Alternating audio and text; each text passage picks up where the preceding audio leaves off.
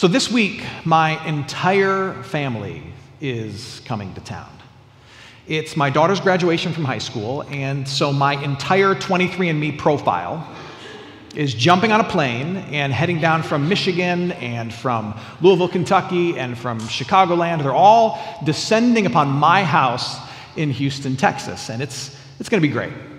Now, as I have told people that my entire family is coming to town for my daughter's graduation, what's been fascinating is that everyone has really responded with the same words, although they have meant different things.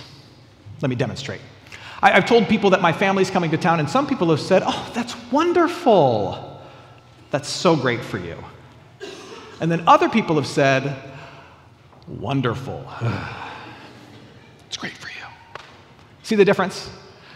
There are some for whom the idea of spending time with family, when you're, when you're an adult and all the extended family and the immediate family and your parents come to town, uh, that, that is an idea that is joyful. It's a get to, not a have to.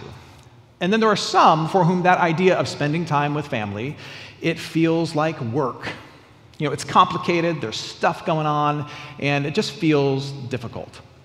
The reason I bring all of that up is because today we are closing out a teaching series that we've been in called Brand New Me and You, where we've been talking about how the life, death, and resurrection of Jesus Christ invites us into a new way of, of living and moving inside of our most important relationships. And today we're going to talk about our relationship with our parents, in particular uh, for adult children trying to love and serve their mom and their dad. Now, on one hand, this message could be really, really short. That's not in the cards for y'all today, but it could be. Because the Bible is, is very clear and, it, and, and really honestly very simple when it comes to what God's expectation is for how, how parents will deal with their children and how children in particular will deal with their parents.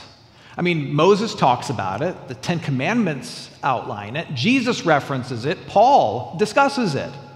In fact, if you're here and, and you're considering yourself a, a nominal Christian, or maybe you're on the fringes of Christianity, I bet that even you, I would bet all the change in the cup holder of my car, that even you understand what the expectation is from children to parents in the Bible.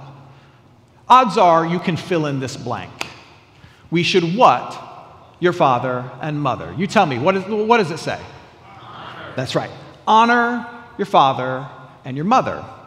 Now, Paul even goes a little further and explains a bit of what that means. And he tells us that there are two reasons that we should honor our father and our mother. We should honor our father and our mother because there's a command and because there is a promise. Listen again to what he says in Ephesians chapter 6, verse 3. He says, Honor your father and mother. This is the first commandment with a promise that you may live long in the land. So, two reasons we should seek to honor mom and dad. Number one, God says so, there's a command. Number two, there is a promise attached to that command. The scriptures tell us that if you seek to live this out, if you try to find and learn what it means to honor mother and father, life in general will go a little better for you. In other words, it's good for you to do this. Honor your mother and your father. Now, with that said, chances are that you're listening to this and you still have some questions. It, it might seem like it's a really obvious question. Maybe you feel silly asking it, but trust me, you are not alone, and this is a safe space where we can ask our silly, seemingly obvious questions.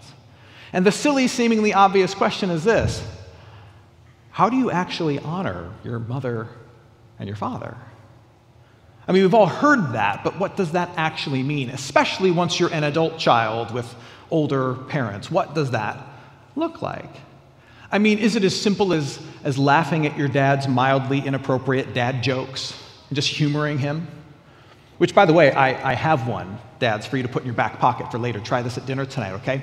Um, why can't you hear the pterodactyl going to the bathroom? Think about how they spell pterodactyl. Yeah, how do you spell pterodactyl? Yeah, the P is silent. That's how you spell pterodactyl. Not a good, no? We're having fun here, folks. That's for you, dads. What does it look like to honor your mother and your father? Is it, is it simply ignoring your mom's comments about how you raise your children because they always seem at least mildly passive aggressive and condemnatory? Or is it about, is it about ignoring and overlooking the mistakes that your parents made in the past or the unhealthy behavior they're demonstrating in the present just for the sake of keeping the peace and keeping things calm? What does it look like? Well, I would offer this that in the context of the scriptures, what it means to honor your mother and father is to recognize their position and appreciate their God given role. It's about recognizing their position in your life and appreciating, demonstrating an appreciation for their God given role in your life. What's interesting to me is that the Hebrew word that's used for honor in the Old Testament, the Hebrew word is chavod. It's a fun one to say, chavod. And the Hebrew language works in such a way that, that it's a very concise language. There's, there's not a ton of words in that language, so each word carries a lot of different meanings based on the context. And so that word, chavod, which is often translated honor, can also be translated as weight or heavy. And sometimes it's translated as glory, which I think helps us, helps us understand what is meant when God says, chavod, honor your father and your mother. When you honor someone, you are recognizing uh, the weight, the significance of this person in relation to you. Honoring your mother and father is about recognizing the weight and significance of what it means to be and to have a parent. And I think at different stages of life, living that out looks differently. For example, when, when you are young, to honor your parents is really, honestly, it's about obedience. It's about recognizing their authority over your life and, and doing what they say. You know, when you're young, when mom says it's time to go to bed, it's time to what? You go to bed, right? When mom says you can't go play at Jimmy's house, what do you do? You go ask dad if you can play at Jimmy's house. That's, that's how this works. Now, what's interesting to me is that Paul adds a little caveat when he says that children should obey their parents. He says, You should obey your parents in the Lord. Hmm, what does that mean? Well, that itself works on two levels. Number one, Paul is encouraging us to see obedience to parental authority as an expression of our trust in God. Because you belong to God and you believe that God has placed these people in and over your life, be obedient to them, respectful to them out of reverence, not just for them, but for Him. But it also puts a bit of a boundary around the obedience. Obey your parents in the Lord. The implication is that your parents are not allowed to ask you to do just anything. If your parents ask you to do something that goes against the heart the law and the will of God, you, you, are encouraged, if not expected, to put a boundary up that says, Mom and Dad, because I love you so much and because I respect your role and God's authority over my life, I can't actually do this thing that you've asked me to do because it goes against what it means to actually be a good parent and what it means to be faithful to my God. But all that said, at some stages of life, honor is obedience. And then later in life, honoring your parents looks like inviting their influence. When you're a young adult and you're building your life, honor often looks like inviting the voice of wisdom from mom, from dad, from grandma and grandpa into your life as you make these big decisions. Most young adults eventually come to an understanding that their parents know a thing or two about a thing or two. You reach 23 or 24 and you're starting to do life on your own and you realize, my mom and dad have actually been doing this already for a long time. Maybe I should seek them out. And once you have that epiphany, that realization that your mom and dad are not the bumbling fools that you always had assumed they were, the way in which you honor them is you invite their influence into your life. Now, you don't have to necessarily obey them, you don't have to take their, their advice. Sometimes mom and dads give terrible advice.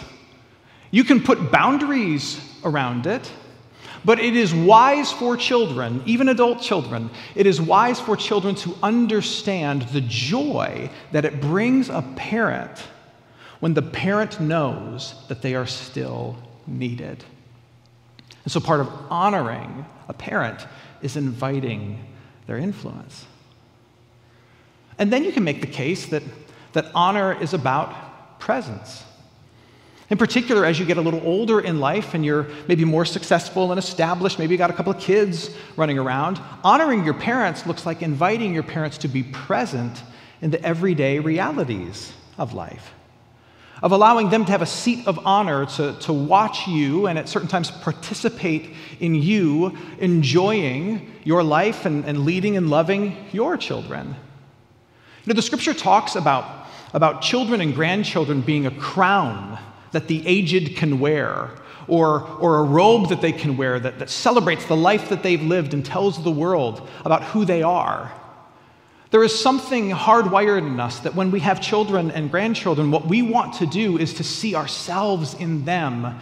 And then as we watch them live the life that we've helped them build, we want to celebrate them and we receive a ton of joy from just being able to watch and listen and kind of be a fly on the wall. If you have kids, you remember how when you had children, it changed your understanding of Christmas and birthdays? In particular, Christmas.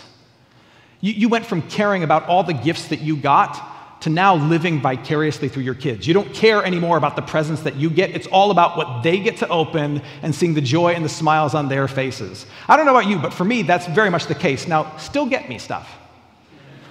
But my greatest joy comes from watching my kids enjoy the stuff that I've gotten for them. It's the best feeling in the world. In the same way, parents, as they age, they want to experience Christmas morning with their kids over and over again. Not in that they want to necessarily give them gifts and watch them open them, but, but being able to have a seat of honor and to, be, and to be present in their life and to watch their grown children enjoy the life that, that they, as, a, as an older parent, have helped them to establish in some way, shape, or form, that is the gift.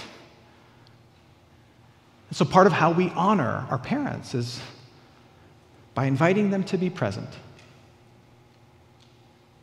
Now, now there's one more. And, and I would argue to you that this one is a way in which we honor our parents at all times, not just in particular seasons. And that this means of honoring our parents is perhaps the most important and likely the most difficult. The last one is, is this you honor a parent by showing them mercy. You could say grace, compassion, understanding. To honor a parent is to show mercy to them. Now, let me illustrate this. Romans chapter 5. Paul is talking to the young Christian church and he's trying to help them understand uh, God's love for us in Jesus Christ, and he's trying to help them grasp the beauty of the gospel, the beauty of the good news that sits at the center of our faith. And listen to what he says. Paul says this in Romans chapter 5, verses 6 and 8. Paul says, For while we were still weak, at the right time, Christ died for the ungodly. But God shows his love for us in that while we were still sinners, Christ died for us. There's a key word in those two verses that is easy to overlook. But, but this word is, is kind of the, the hub of the wheel that holds all the spokes together. And that word is while. W H I L E. That word is what makes these two verses incredible news. It's what makes these two verses beautiful, powerful, transforming, even. You take that word while out and replace it with something else, the meaning, the impact, the beauty of these two verses is gone. Replace it with because. Because we had proven that we were worth it, Christ died for the ungodly. Not quite the same, same ring to it, right? If if we had demonstrated that we really, really wanted him to, Christ would die for the ungodly. When? When we demonstrated that we would comprehend it and celebrate it and show that we deserved it, then Christ died for the ungodly. Now, you see, you, you take that word, you change it with anything else, and all of a sudden it becomes conditional. No, the beauty, the power comes from that word, while. While we were still sinners while we were still broken, while we were still making a mess of our existence, while we were still a hot mess of humanity, while that was all still going on, Jesus Christ came and he lived and he died and he rose for you. While is what makes it mercy. Now, hold on to that idea, okay? I, know that our relationships with our, with our parents, especially as we become adults, our relationships with our parents are, are complicated to say the best, say the least, rather. They are, they are riddled with nuance, and there's a million stories that make our relationship with our parents what it is. Even if it's really good, there's, there's always a whole lot of stuff there. And because of that, it can be really difficult for us to do the work of honoring our parents when we are adult children. I would summarize it like this I think there are, there are at least three things that get in the way of us doing the work of what it means to honor our parents as we grow. And and the first one is this we, we have a, a punitive approach to our relationship with our parents. The first word is, is a harsh one, but I think it's true it's, it's punishment. Maybe we had a really difficult childhood. Maybe our parents are really unhealthy and, and kind of dysfunctional. Maybe they're doing some stuff right now that you don't agree with. And, and what, what you end up doing is some of us can fall into this mindset where we'll say, Well, I don't want to reward them with my obedience. I don't want to reward them with influence. I don't want to award them with a presence in my life. And so, and so I just won't. I'm going to keep them at a distance. I'm going to punish them. Or sometimes, sometimes because things have been bad or backward or difficult, we have a, an attitude of protection over and against our parents. And, and I don't want to minimize that, that some of our relationships are really unhealthy or toxic, but but when you have an attitude of protection against your parents, what, you, what you'll do is you'll say, look, they're not healthy enough for me to have a full and robust relationship with them, and so I have to keep them at arm's length in order for me to stay safe and secure. And sometimes that has to happen. I get it. And then other times it'll just be about our own growth.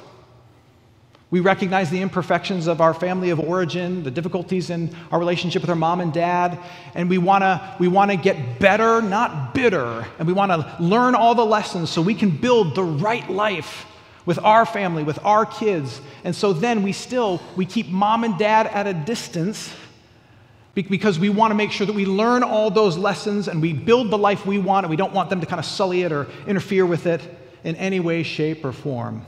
And again, I, don't want to minimize that because I realize that there's trauma and there's difficulty in these relationships. And sometimes, in order to be healthy, in order to be safe, you got to put up some boundaries. But as your pastor and your friend, let me just say this that, that those things, accountability, protection, and growth, those are things that you can and you should trust God for. And, and yes, be intentional in all of your relationships. Yes. But also know that you who are baptized into Christ, who are covered in his forgiving work, who have been made eternal through his resurrection, that, that God the Father is, is looking out for you. And that he will, in his divine wisdom, at the end of all things, he will make sure that all those who've, who've hurt or harmed you are, are held accountable. And, and also, he, he will guide you and protect you as you navigate relationships with, with toxic or difficult people and in all things, at all times, he is, he is working to grow you and to mold you and to change you. You can trust the Lord with these things. And if you trust the Lord with these things, what that allows you to do is step a little bit out of that posture of, of protection or punishment or, or, or trying desperately to, to mold the perfect life, maybe at the expense of a relationship with your parents.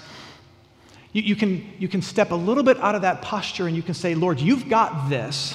I trust you with this. Let me lean into discovering what it means to, to honor my parents, even as, even as messy or backward or difficult as it can be. And the greatest gift, I think, that you can give to your parents is the gift that Jesus Christ has given to you when he honored his Father by coming down to this world and while we were still sinners. While living for us and, and, dying for us and rising for us and offering mercy and grace and, and a life without end to us. What, what your parents need are not your ifs and your because or your only. What they need is your while. You honor them with your mercy while they are imperfect, while they are as much of a mess as you are, while they have made mistakes, you show them grace. And I know that that is easier said than done so often, but that is the invitation. Now, that said, what, what, does that itself look like? What does it look like to, to show mercy, to honor mom and dad with mercy? What does that look like? Well, I think a lot of things could be said. Any number of things come to mind, but I think, I, I, I think we could start here. Um, I think it means speaking well of your parents to others, in particular your own children. I think it means putting the best construction on the things that they do and the words that they say, trying your best to assume the best. I think it means, this is, this is hard for some of us, I think it means whenever you're talking with your siblings or other people in the family, not making mom and dad the butt of the joke. If the text thread with you and your siblings is always about how dad or mom just constantly screw things up or how annoying they are, it might be time to change the topic on the text thread out of mercy for your mom. I think it means treating your parents the way you want to be treated by your own children, knowing that they will learn how to treat you by living with you as you love your parents. That's a hard one. But, but that's what I think it means to show mercy. I think we're just scratching the surface. At the very least, it, it means choosing to not treat your parents as their sins deserve. Now, now that being said, I, I have to recognize, just speaking to, to all the parents in the room now, take your, take your adult child hat off and put your own parent hat on if you are a parent. I want to recognize that, that every single parent carries, carries guilt and shame. Every one of us. We, we carry guilt and shame in regard to our kids, even if we feel like we've, we've done a decent job. We, we are always aware of the, of the words that were said to our daughter that we can't take back, or the moments that we missed with our son, or of the opportunities we wanted to give the kids when they were younger, but we, we just didn't have the means, or, or the toll that the divorce took on our child. Or we're cognizant of how the days turn into weeks, that turn into months, that turn into years, and then all of a sudden they're grown and they're gone, and you don't feel like you cherished it enough. There is guilt in the heart of every parent. And what every parent longs to hear are three words from both their kids and their king. And those three words are I still, well, forwards, love you. I still love you. Now, as a pastor, I, I, can tell your parents those words from the king. That's, that's my full time job. And I'm here to tell you right now if, if you carry guilt or shame about, about the way in which you've raised your kids, about the status of your relationships right now, I'm here to tell you this through the work of Jesus Christ, God the Father says this I still love you. Mistakes and all. See, I can tell your parents what the king says, but only you can tell them what their kid says. And honoring them is giving them that gift. Giving that gift of mercy. Mercy is the honor that matters most. I want to end with a quick little biblical insight. We are, we are told over and over in the scriptures that we are to love people. Uh, we are commanded to love the Lord, to love our neighbor, uh, to, love, to love our spouse, to love the foreigner, even to love our enemies. But did you know that in the scriptures, nowhere does it command us to love our parents?